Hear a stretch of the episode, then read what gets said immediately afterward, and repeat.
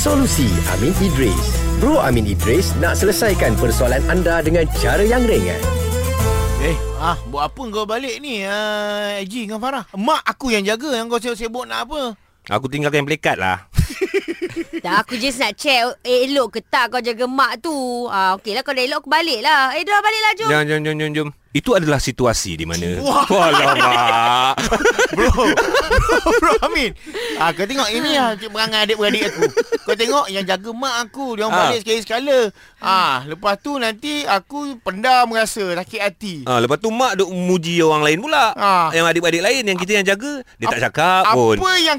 perlu kita buat yang jaga mak ni. Masalah you sama dengan Cinta. Sebab dia pun hantar WhatsApp yang sama. Cinta hmm. bini aku. Cinta bini aku. Oh. Kebetulan nama dia Cinta. Okay. Dia gini. Tengok apa tujuan kita. Aha. Kalau tujuan kita menjaga mak untuk puji-pujian. Aha. Memang kita akan frasa. Ah. Tapi yelah, kalau tujuan kita menjaga mak adalah untuk mak tu. Hmm. Untuk kebaikan dia.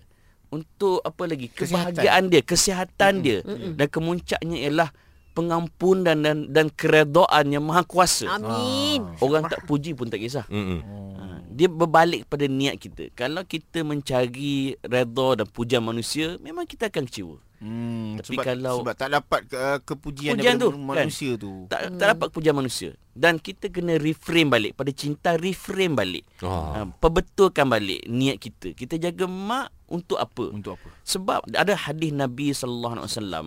Nabi kata uh, kehinaan, kehinaan, kehinaan. hmm. Nabi sebutkan raghima anfu thumma raghima anfu thumma raghima anfu. Maknanya Nabi sebut kehinaan tiga kali. Lepas tu Nabi ditanya, siapa yang kau maksudkan wahai Rasulullah? Mm-hmm. Nabi kata, sesiapa sahaja yang mempunyai orang tuanya ketika sudah lanjut usia, mm-hmm. ataupun salah satu atau keduanya, namun tidak menjadikannya sebab untuk masuk syurga. Ah, maksudnya peduli. Cinta, uh-huh. bila awak buat kerja ni, walaupun tak dapat pujian mak sendiri, alright, apatah lagi orang lain, mm-hmm. tapi awak jaga dia, awak korbankan segalanya.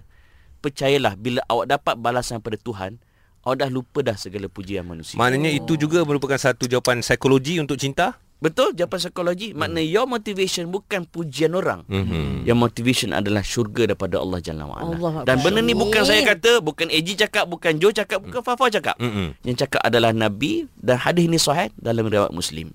Ah. Jadi uh, lepas ni Ji, hmm. uh, Farah. Tepi-tepi-tepi aku nak jaga mak. Eh, oh. tak payah. Uh, mak dia cakap, uh, mak redha aku masuk syurga. Oh. Amin. Solusi Amin Idris dibawakan oleh Telekung Siti Khadijah. Dapatkan produk Siti Khadijah hari ini. Selesa luaran, tenang dalaman. Kunjungi butik S K atau layari siti khadijah dot com.